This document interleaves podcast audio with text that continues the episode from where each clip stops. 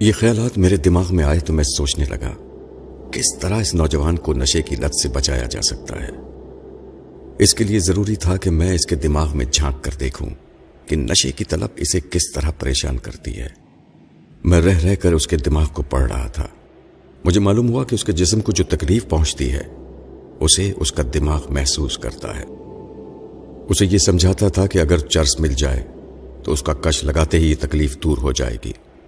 یعنی اس مریض کا معالج خود اس کا دماغ ہے جو اس کے لیے دوا تجویز کرتا ہے۔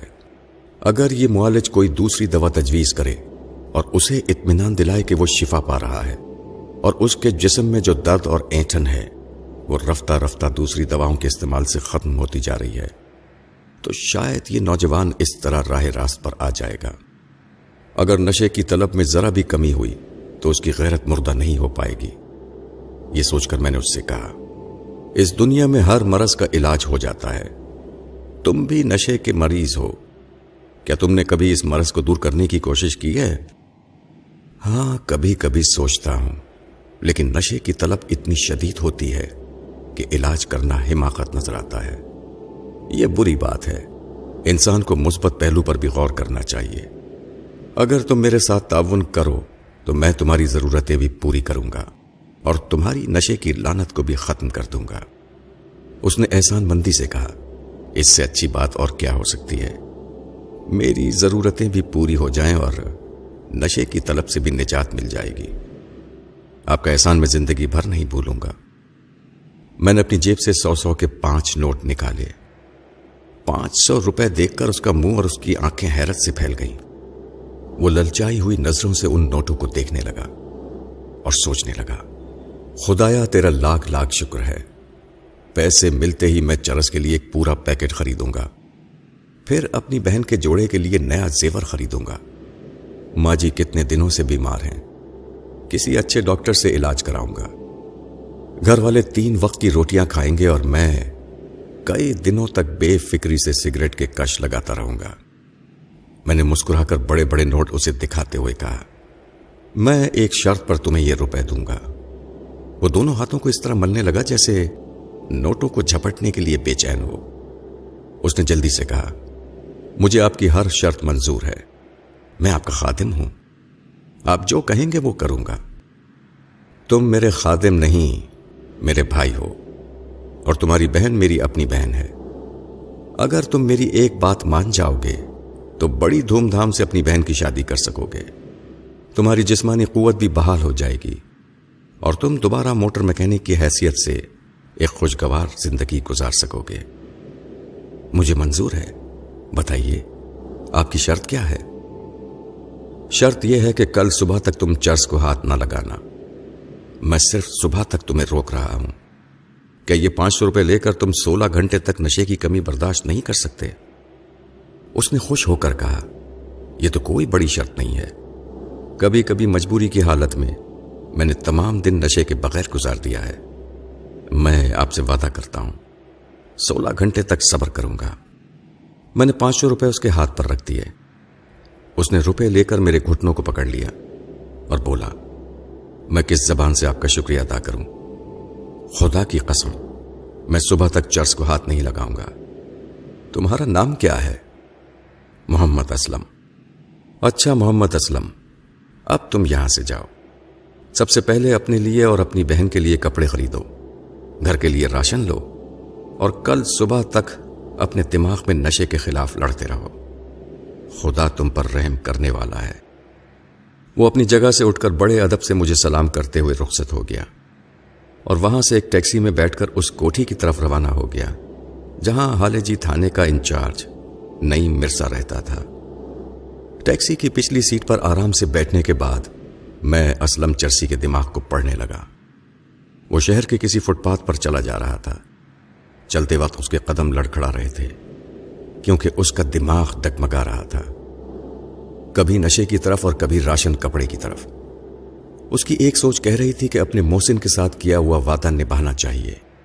سب سے پہلے کپڑا اور راشن خرید کر گھر پہنچنا چاہیے۔ اس کی منفی سوچ کہہ رہی تھی۔ وہ پانچ سو روپے دینے والا کوئی احمق تھا۔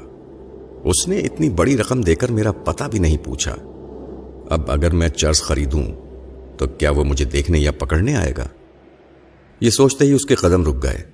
اس کے دائیں طرف جو ایک گلی جاتی تھی، اس کے آخری سرے پر بسم اللہ پان شاپ تھی۔ نام اللہ کا تھا۔ اور اس عظیم نام کے سائن بورڈ کے پیچھے چور دروازے سے چرس کے سگریٹ ملتے تھے۔ وہ گلی کی طرف مڑ گیا۔ جب وہ گلی میں داخل ہوا تب میں نے اس کی مثبت سوچ میں کہا، میں کہاں جا رہا ہوں؟ مجھے یہ سوچنا چاہیے کہ اللہ تعالیٰ جب اپنی رحمتیں نازل کرتا ہے، تو وسیلے کے طور پر کسی انسان کو فرشتہ بنا کر بھیجتا ہے۔ شاید اسی لیے اس فرشتے نے میرا پتہ بھی نہیں پوچھا۔ چپ چاپ اللہ کے دیے ہوئے پانچ سو روپے مجھے دے کر چلا گیا۔ اگر میں صرف سولہ گھنٹے صبر کر لوں، تو کون سی قیامت ٹوٹ پڑے گی؟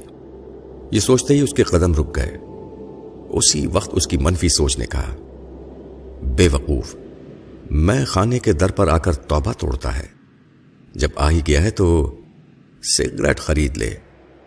ٹھیک ہے، سولہ گھنٹے تک کچھ نہ لگانا۔ لوگ بینکوں میں آئندہ ضرورت کے لیے پیسے جمع کرتے ہیں۔ تو جیب کے لاکر میں صبح کے لیے سگریٹس محفوظ کر لے۔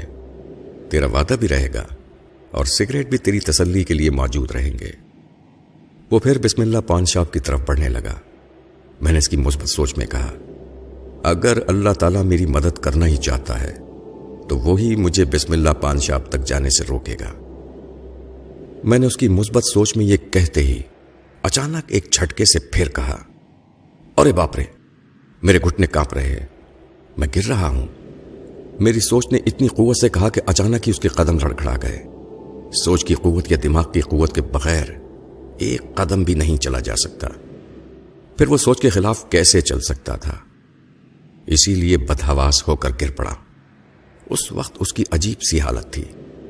وہ خوف سے تھر تھر کانپ رہا تھا، کیونکہ گرنے سے پہلے اسے وارننگ مل چکی تھی کہ اگر اللہ تعالیٰ کو اسے راہ راست پر لانا مقصود ہے، تو وہ چرس کے اڈے تک نہیں پہنچ سکے گا۔ اور وہ نہ پہنچ سکا۔ لڑکھڑا کر گر پڑا ہے۔ ایسی صورت میں اس کے دل پر دہشت کیسے تاری نہ ہوتی؟ اس کے دل میں ایمان کیسے روشن نہ ہوتا۔ وہ توبہ توبہ کرتے ہوئے اٹھ گیا۔ پھر تیز قدموں سے چلتا ہوا اس گلی سے باہر آ گیا۔ اب وہ مستقل مزاجی سے سوچ رہا تھا کہ ان پانچ سو روپوں سے صرف وہی چیزیں خریدے گا جو زندگی کے لیے ضروری ہوتی ہیں۔ چرس زندگی کے لیے نہیں، موت کے لیے ضروری ہے۔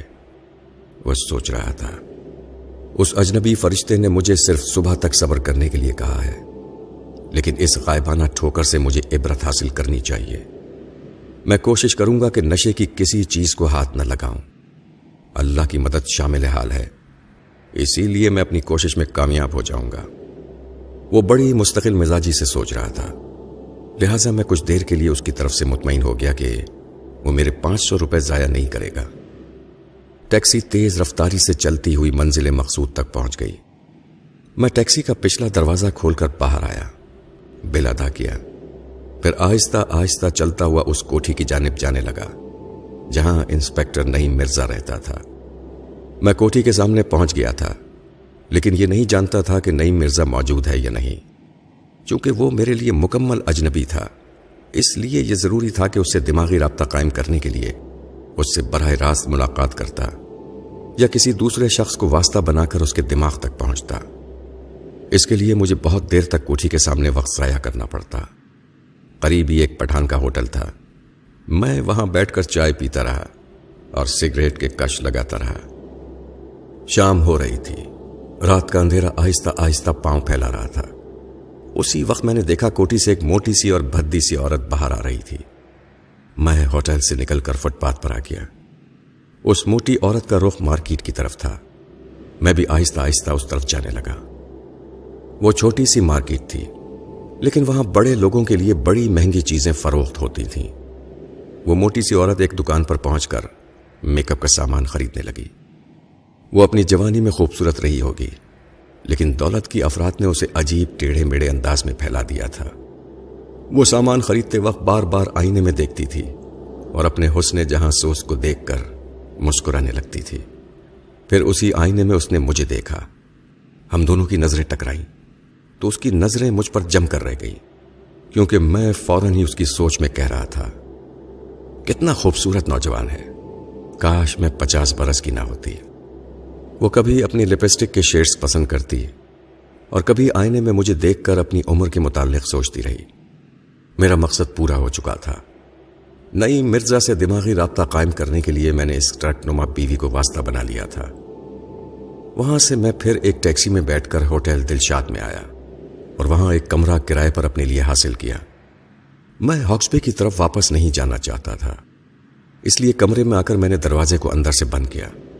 پھر بستر پر آرام سے لیٹ کر اس موٹی عورت کی سوچ کو پڑھنے لگا۔ وہ شاپنگ کے بعد اپنی کوٹھی میں آ گئی تھی اور اپنے کمرے میں پہنچ کر اپنے جسم کی چربی پگلانے کے لیے ورزش کر رہی تھی۔ نئی مرزا موجود نہیں تھا۔ اس لیے میں نے اس کی سوچ سے رابطہ ختم کر دیا۔ دماغ کی اسکرین پر اسلم کو دیکھنے لگا۔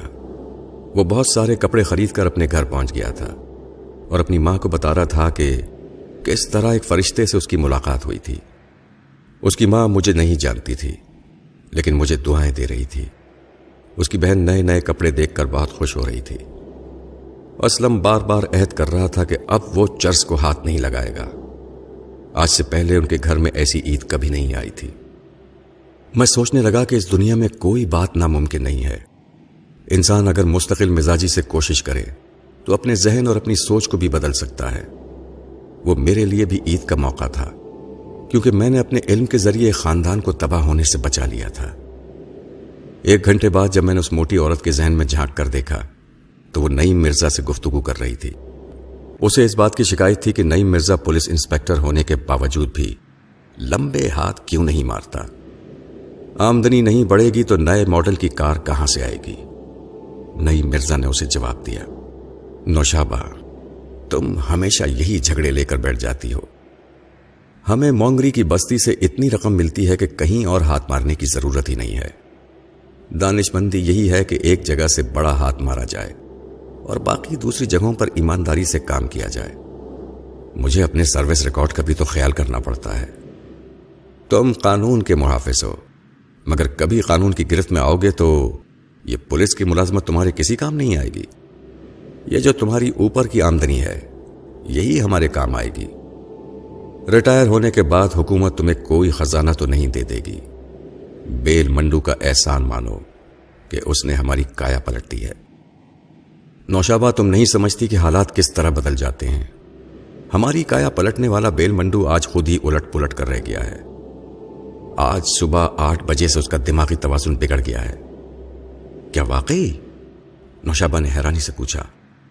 ہاں آج صبح ہی وہ پاگلوں جیسی حرکتیں کرنے لگا ہے۔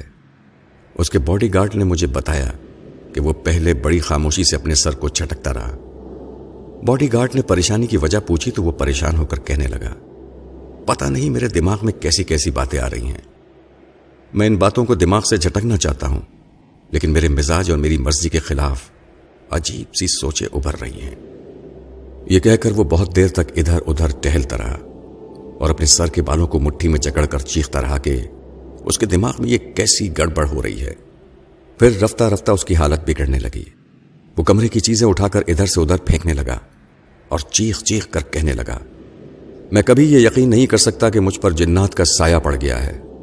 میں آہنی دماغ کا مالک ہوں، مگر نہ جانے کیسے اس دماغ کی چولہے ہل رہی ہیں۔ وہ برابر جھنجلا کر کمرے کی چیزوں کو توڑتا پھوڑتا رہا۔ اس کے باڈی گارڈ نے اسے روکنے کی کوشش کی تو بیل منڈو نے اسے اٹھا کر کمرے سے باہر پھینک دیا۔ اس کے بعد اس نے دروازے کو اندر سے بند کر لیا۔ دو گھنٹے بعد جب میں وہاں پہنچا تو اس کے کمرے میں خاموشی تھی۔ میں نے دروازے پر دستک دی تو اس نے غرا کر کہا، چلے جاؤ یہاں سے، مجھے ڈسٹرب نہ کرو۔ میں نے دوبارہ دستک دیتے ہوئے کہا، دروازہ کھولو۔ میں انسپیکٹر نہیں مرزا ہوں۔ میرا نام سنتے ہی اس نے دروازہ کھول دیا۔ میں نے کمرے میں پہنچ کر دیکھا اس کے بال بکھرے ہوئے تھے اور کپڑے پھٹے ہوئے تھے۔ آنکھیں وحشت زدہ تھیں۔ اس نے دروازہ بند کرتے ہوئے ایک ایزی چیئر پر بیٹھتے ہوئے کہا، مسٹر نعیم، میں بہت پریشان ہوں۔ یہ میں سن چکا ہوں اور اسی لیے خیریت دریافت کرنے آیا ہوں۔ وہ ایک گہری سانس لے کر بولا، مجھے خود پر بڑا ناز ہے۔ میں اپنے مقابل آنے والی بڑی سے بڑی قوت کو کچل کر رکھ دیتا ہوں۔ لیکن اب میں محسوس کر رہا ہوں کہ کوئی ان دیکھی قوت میری صلاحیتوں کا مذاق اڑا رہی ہے اور مجھے اپنا محکوم بنانا چاہتی ہے۔ بیل منڈو حکومت کرنے کے لیے پیدا ہوا ہے، لیکن آج زندگی میں پہلی بار میں کسی کے سامنے جھک گیا ہوں۔ جھکنے کے باوجود میں اس کی برتری تسلیم نہیں کر سکتا، کیونکہ وہ بزدل ہے۔ مرد کی طرح سامنے آ کر مقابلہ نہیں کرتا۔ دماغ کے بے شمار پردوں میں چھپ کر عورتوں کی طرح مجھے پریشان کر رہا ہے۔ یہ کوئی مردانگی تو نہیں ہے۔ جو لوگ چھپ کر حملہ کرتے ہیں، ان کے سامنے وقتی طور پر مجبور ہونا پڑتا ہے۔ لیکن میں نے اس اندے کی قوت سے کہہ دیا ہے کہ ابھی مجھے ذہنی سکون کی ضرورت ہے۔ اس لیے میں اس کی بات مان لیتا ہوں۔ کیا وہ اپنی کوئی بات منوا رہا ہے؟ ہاں اسٹوفر نامی ایک شخص سے اس کا ایک اہم سودا ہو رہا تھا۔ وہ اور اس کی بیٹی سوسائٹی کے علاقے میں رہتے ہیں۔ آج صبح آٹھ بجے سے کوئی میرے دماغ میں بیٹھا کہہ رہا ہے کہ میں ان کی خیریت معلوم کروں۔ میں نے اس کے حکم سے انکار کیا تو وہ میرے دماغ میں ہلچل پیدا کرنے لگا۔ میں بیان نہیں کر سکتا کہ میری کیا حالت ہو گئی تھی۔ کاش کہ وہ ہلچل مچانے والا الو کا پٹھا میرے سامنے ہوتا۔ لیکن میرا غصہ اور میری جھنجھلاٹ کام نہ آئی۔ تب میں نے مجبور ہو کر سوچا کہ فی الحال مجھے اس کی بات مان لینی چاہیے۔ جب میرا دماغ پرسکون ہوگا تب پھر میں اس ان دیکھے شیطان سے نمٹنے کا راستہ تلاش کروں گا۔ میں مر سکتا ہوں، لیکن کسی کے سامنے ہمیشہ کے لیے جھک نہیں سکتا۔ تو پھر آپ نے ان دونوں کی خیریت معلوم کی ہے؟ ہاں سوسائٹی میں جو میرے آدمی ہیں، ان میں سے ایک نے اس کوٹھی پر جا کر معلوم کیا ہے۔ وہ دونوں باپ بیٹی مردہ پڑے ہیں۔ مسٹر نعیم، میں جس ان دیکھے شیطان کا ذکر کر رہا ہوں وہ ٹیلی پیتھی کا ماہر ہے۔ دوسرے الفاظ میں وہ دماغوں پر حکومت کرتا ہے۔ اس نے میری سوچ کے ذریعے معلوم کر لیا ہے کہ اسٹوفر اور اس کی بیٹی کو کسی نے قتل کر دیا ہے۔ میں نے دلچسپی لیتے ہوئے پوچھا کہ قاتل کا پتہ چل گیا ہے؟ نہیں۔ وہ نادیدہ شیطان اب مجھے حکم دے رہا ہے کہ میں قاتل کا پتہ چلاؤں۔ میں نے دوسری بار اس کے حکم سے انکار کیا تو وہ پھر میرے دماغ میں کھل بلی پیدا کرنے لگا۔ میں کیا کروں؟ میری سمجھ میں نہیں آتا کہ چھپ کر حملہ کرنے والا مجھے آسابی طور پر کمزور بنا دے گا۔ فی الحال مجھے اس کی بات ماننی ہی پڑے گی۔ اس سلسلے میں آپ ہی میرے کام آ سکتے ہیں۔ جی ہاں میں سمجھ گیا۔ اس قتل کے سلسلے میں جو تفتیش ہوتی رہے گی، میں اس کی رپورٹ پڑھتا رہوں گا۔ قاتل کا سوراخ ملتے ہی میں آپ کو اطلاع دوں گا۔ بیل منڈو نے اٹھ کر اپنا سیف کھولا۔ اور اس میں سے پانچ ہزار روپے نکال کر مجھے دیتے ہوئے کہا، یہ اس کام کا معاوضہ ہے کہ آپ جلد از جلد اس قاتل تک پہنچنے کی کوشش کریں اور مجھے اس نادیدہ شیطان سے نجات دلائیں۔ انسپیکٹر نئی مرزا یہ تمام باتیں اپنی بیگم نوشابہ کو سنا رہا تھا۔ نوشابہ نے خوش ہو کر کہا، اس کا مطلب یہ ہے کہ آج ہمیں پھر پانچ ہزار کی آمدنی ہوئی ہے۔ نکالیے پانچ ہزار۔ میں انہیں صبح ہی بینک میں جمع کرا دوں گی۔ نئی مرزا نے اپنے بریف کیس سے رقم نکال کر دیتے ہوئے کہا، تمہیں تو صرف بینک بیلنس بڑھانے کی فکر ہوتی ہے۔ کبھی کبھی میں سوچتا ہوں کہ ہماری گھر کی عورتیں اگر رشوت کی رقم قبول نہ کریں، تو مرد کبھی اس لانت میں گرفتار نہ ہو۔ ہم ڈیوٹی پر جا کر یہی سوچتے ہیں کہ ہم اپنی عورت کو خوش نہ کریں اور اس کی تمام جائز ضرورتوں کو پورا نہ کریں، تو ہمارے لیے وہ ہمارے گھر کو جنت نہیں بنائے گی۔ وہ اپنی تنگ دستی اور مفلسی کا رونا روتے ہوئے ہمیشہ لڑتی جھگڑتی رہے گی۔ گھر کی جنت کو جہنم بنا کر رکھ دے گی، جیسا کہ تم کرتی ہو۔ نوشابہ کے ہاتھوں میں پانچ ہزار روپے تھے۔ جب ہاتھوں میں اچھی خاصی رقم ہو، تو عورت اپنے شوہر کے تانے اور گالیاں برداشت کر لیتی ہے۔ وہ مسکرا کر بولی، آپ فضول باتیں نہ کریں۔ میں آپ کے ہی بچوں کے مستقبل کے لیے ایسا کرتی ہوں۔ لیکن نوشابہ، میرا مستقبل تباہ ہو رہا ہے۔ میں ایک دیانتدار پولیس افسر نہیں رہا۔ اگر کسی روز قانون کے ہتھے چڑھ گیا تو بیل منڈو مجھے دودھ کی مکھی کی طرح نکال کر پھینک دے گا۔ اب یہی دیکھو کہ خواہ مخواہ ایک باپ بیٹی کے قتل کے سلسلے میں مجھے دلچسپی لینی ہوگی، جبکہ یہ میرے علاقے کا کیس نہیں ہے۔ اس طرح دوسرے آفیسر شبہ کرنے لگتے ہیں کہ کسی دوسرے تھانے کا انچارج ان معاملات میں کیوں دلچسپی لے رہا ہے۔ بہرحال رقم تو لے ہی چکا ہوں۔ مجھے کسی نہ کسی طرح اس قاتل تک پہنچنا ہی ہوگا۔ یہ کہہ کر وہ لباس بدلنے کے لیے اپنے کمرے میں چلا گیا۔ میں اس سے بہت دور ہوٹل دلشاد کے ایک کمرے میں آرام سے لیٹا ہوا تھا۔ یہ سوچ رہا تھا کہ میں قاتل ہوں۔ وہ مجھ تک پہنچنے کے لیے اب کتنی ہی راتیں جاگتا رہے گا اور پریشانیوں میں مبتلا رہے گا۔ رشوت کے وہ پانچ ہزار روپے پانچ ہزار کانٹوں کی طرح اسے چپتے رہیں گے۔ میں تھوڑی دیر تک اپنے بستر پر خاموشی سے لیٹا رہا اور اپنے حالات زندگی پر غور کرتا رہا۔ کیسی ہنگاموں سے بھرپور زندگی ہے۔ میں مہم جوئی کا خواہش مند تھا اور یہ خواہش پوری ہو رہی تھی۔ میں ایسی زندگی سے مطمئن تھا، لیکن کوئی نہ کوئی خطرہ میرے آس پاس منڈلاتا رہتا تھا۔ ان دنوں ماسٹر یوشے ایک آسیب کی طرح میرے ذہن پر چھایا ہوا تھا۔ آپ یقین کریں کہ آپ ٹی وی اور سینما کے اسکرین پر اتنی دلچسپ فلمیں نہیں دیکھتے ہوں گے، جتنی کہ میں زندگی کی سچی اور جھوٹی، کھوٹی اور کھری تصویریں دیکھتا ہوں۔ ان دلچسپیوں کے باوجود موت ہمیشہ میرا پیچھا کرتی رہتی ہے۔ میں سوچ رہا تھا کہ ماسٹر یوشے مجھ تک پہنچنے کے لیے اور کیسے ذرا استعمال کر سکتا ہے۔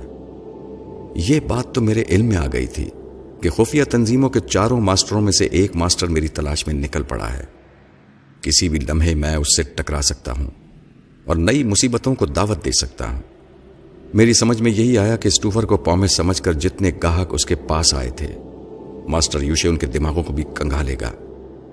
ہو سکتا ہے کہ وہ اسٹوفر کے تمام گاہکوں کے ذہن کو پڑھ چکا ہوگا، یا کم از کم ان لوگوں کو اپنی نظروں میں رکھا ہوگا، جو کسی نہ کسی حیثیت سے اسٹوفر کے لیے اہمیت رکھتے ہوں گے۔ لیکن میری مجبوری یہ تھی کہ میں صرف سمت بخاری کو جانتا تھا، جو اسٹوفر کے لیے اہمیت رکھتا تھا۔ رات کے دس بج چکے تھے۔ میں نے سونے سے پہلے اسلم کے ذہن میں جھانک کر دیکھا۔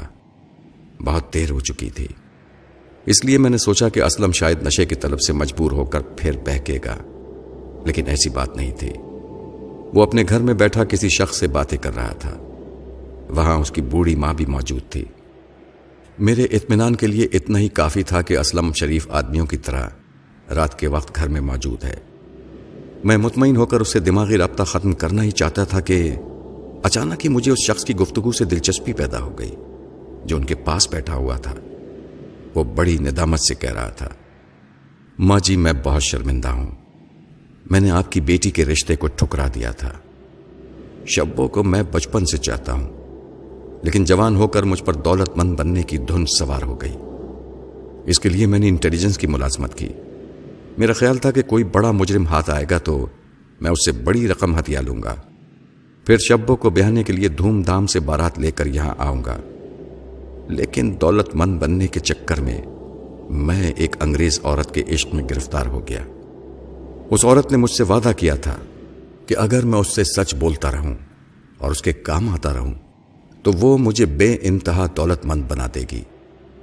اس کے عشق میں گرفتار ہوتے وقت میں یہ بھول گیا تھا کہ معصوم شبوں کو دھوکہ دے رہا ہوں اور مجھے اس فریب کی بڑی سزا ملے گی۔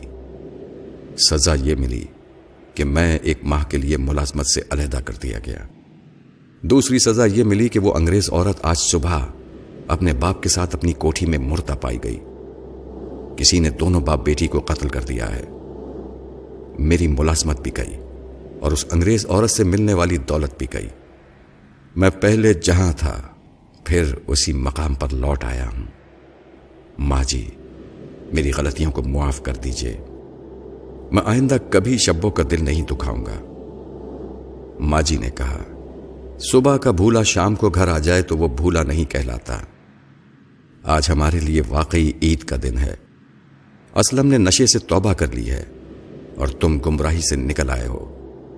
فکر نہ کرو بیٹا۔ اللہ تعالیٰ توبہ کرنے والوں کو معاف کر دیتا ہے۔ ایک ماہ بعد جب تمہاری ملازمت بحال ہو جائے، تو تم کسی دن بھی چار شریف آدمیوں کو ساتھ لے آنا۔ میں شبوں سے تمہارا نکاح پڑھوا دوں گی۔ ماں جی شاید ایک ماہ بعد بھی مجھے یہ ملازمت نہ مل سکے۔ میں آپ کو کیا بتاؤں؟ شاید آپ یقین نہ کریں۔ میں کسی آسے بھی چکر میں پڑ گیا ہوں۔ ماں جی نے پریشان ہو کر کہا، اللہ رحم کرے، تمہیں ہر بلا سے بچائے۔ کس قسم کا آسیب ہے؟ مجھے بتاؤ۔ آسے بھی چکر کی بات سنتے ہی میں سنبھل کر بیٹھ گیا۔ اور یہ سمجھ گیا کہ جو شخص وہاں بیٹھا ہوا ہے، وہ واجد ہے۔ وہی واجد جسے میں نے سب سے پہلے اسٹوفر کے پاس بھیجا تھا، تاکہ وہ اسٹوفر اور انجلا کے متعلق معلومات حاصل کرے۔ وہاں پہنچتے ہی وہ انجلا کے عشق میں گرفتار ہو گیا تھا۔ اور اس کے ذریعے دولت مند بننے کی خاطر انٹیلیجنس کی ملازمت چھوڑنے کے لیے تیار ہو گیا تھا۔ دونوں باپ بیٹی نے اس سے کہا تھا کہ وہ کس طرح فرحت سے ملاقات کرے۔ اور پرسوں سے وہ میری تلاش میں بھٹک رہا تھا۔ میں پوری توجہ سے واجد کے ذہن میں جھانکنے لگا۔ وہ ماجی سے کہہ رہا تھا، ماجی جس عورت کا میں ذکر کر رہا ہوں، وہ اور اس کا باپ کسی طرح کا روحانی عمل کرتے تھے۔ وہ عورت آگ کے شولوں میں کھڑی ہو کر لوگوں کو ان کے دلوں کا حال بتاتی تھی اور مستقبل کی پیش گوئیاں کرتی تھی۔ اب قتل ہونے کے بعد اس کی روح بھٹک رہی ہے۔ وہ اب میرے دماغ کو پریشان کر رہی ہے۔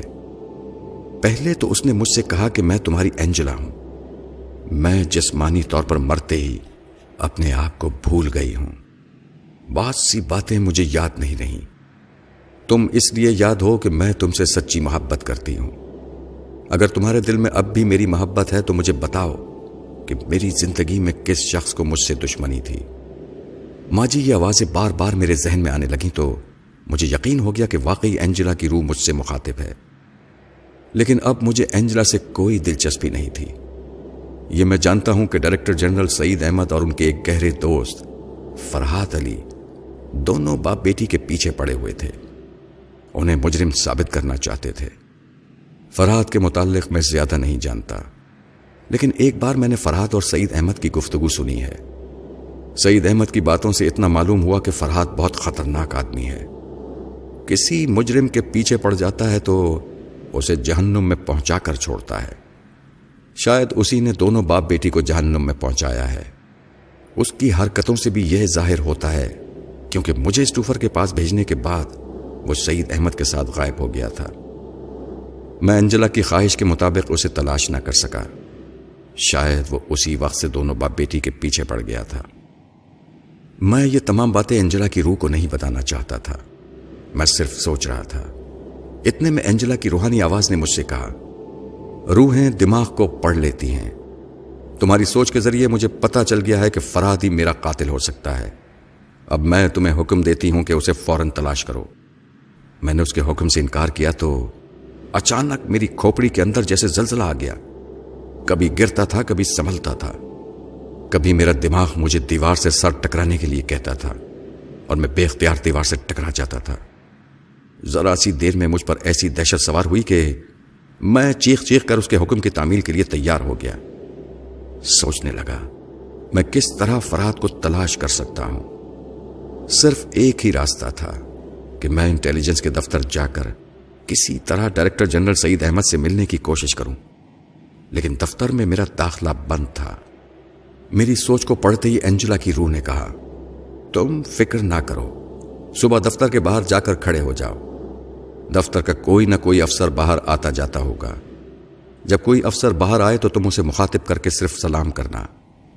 جیسے ہی وہ تمہیں دیکھ کر سلام کا جواب دے گا، میری روح اس افسر کے دماغ میں گھس جائے گی۔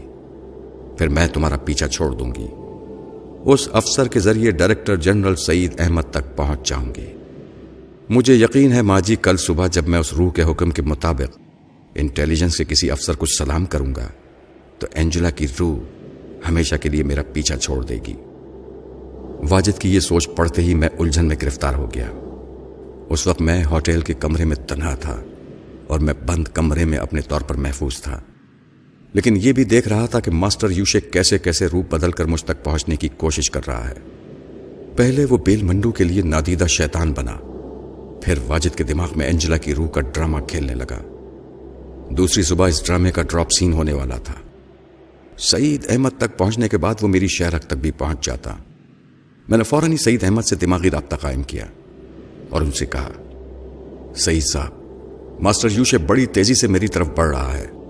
وہ کل صبح واجد کے ذریعے آپ تک پہنچ جائے گا۔ اس کے باوجود میں موم کا بنا ہوا نہیں ہوں۔ جب تک آپ تک پہنچے گا، تو میں ہمیشہ کے لیے آپ سے دماغی رابطہ ختم کر دوں گا۔ نہ کبھی آپ سے ملاقات کروں گا۔ اور نہ کبھی آپ کو سوچ کے ذریعے مخاطب کروں گا۔ اس طرح وہ نادیدہ شیطان آپ کے دماغ سے چھلانگ لگا کر میرے پاس نہیں آ سکے گا۔ لیکن آپ مصیبت میں گرفتار ہو جائیں گے۔ وہ شیطان آپ کے دماغی توازن کو بگاڑتا رہے گا۔ لہذا آپ میرے مشورے پر فوراً عمل کریں۔ آپ ایک ماہ کی چھٹی لے ہی چکے ہیں۔ اس لیے آپ کسی کو بتائے بغیر کہیں روپوش ہو جائیں۔ آپ اس وقت جہاں بھی ہیں، وہاں سے فوراً نکل جائیں۔ تاکہ آپ کا کوئی رشتہ دار یا دفتر کا کوئی شخص آپ تک نہ پہنچ جائے۔ میں جب دیکھوں گا کہ آپ پوری طرح محفوظ ہیں، تو پھر آپ جہاں بھی ہوں گے، میں وہاں چلا آؤں گا۔ میرے مشورے پر عمل کریے۔ میرے پاس تفصیلی گفتگو کے لیے وقت نہیں ہے۔ خدا حافظ۔ ان سے رابطہ ختم کرنے کے بعد میں نے ایک سگریٹ سلگایا اور اس کے کش لگاتا ہوا بے چینی سے ٹہلنے لگا۔ مجھے یوں لگ رہا تھا جیسے بند کمرے کے چاروں طرف ماسٹر یوشے ہزاروں وجود میں تقسیم ہو کر میری تاک میں کھڑا ہے۔ جو ہی دروازہ کھلے گا، وہ میرے دماغ پر حکومت کرنے کے لیے آ بیٹھے گا۔ میں ان تمام لوگوں کو فردن فردن ٹٹول رہا تھا، جنہیں ماسٹر یوشے اپنا اعلی کار بناتا جا رہا تھا۔ میں ایسے تمام لوگوں کو یاد کرنے لگا تو میرا خیال سمت بخاری کی طرف گیا۔ وہ بھی اسٹوفر کے لیے اہم تھا، لہذا ماسٹر یوشے نے اسے بھی نہیں چھوڑا ہوگا۔ یہ سوچتے ہی میں نے سمت بخاری کا دھیان کیا اور اس کے دماغ تک جا پہنچا۔ میرا خیال درست نکلا۔ اس وقت سمت بخاری ذہنی اذیتوں میں مبتلا تھا۔ انجلا کی زندگی میں اس نے چھپ کر اس سے ملاقاتیں کی تھیں۔ وہ کسی سے ان ملاقاتوں کا ذکر نہیں کر سکتا تھا۔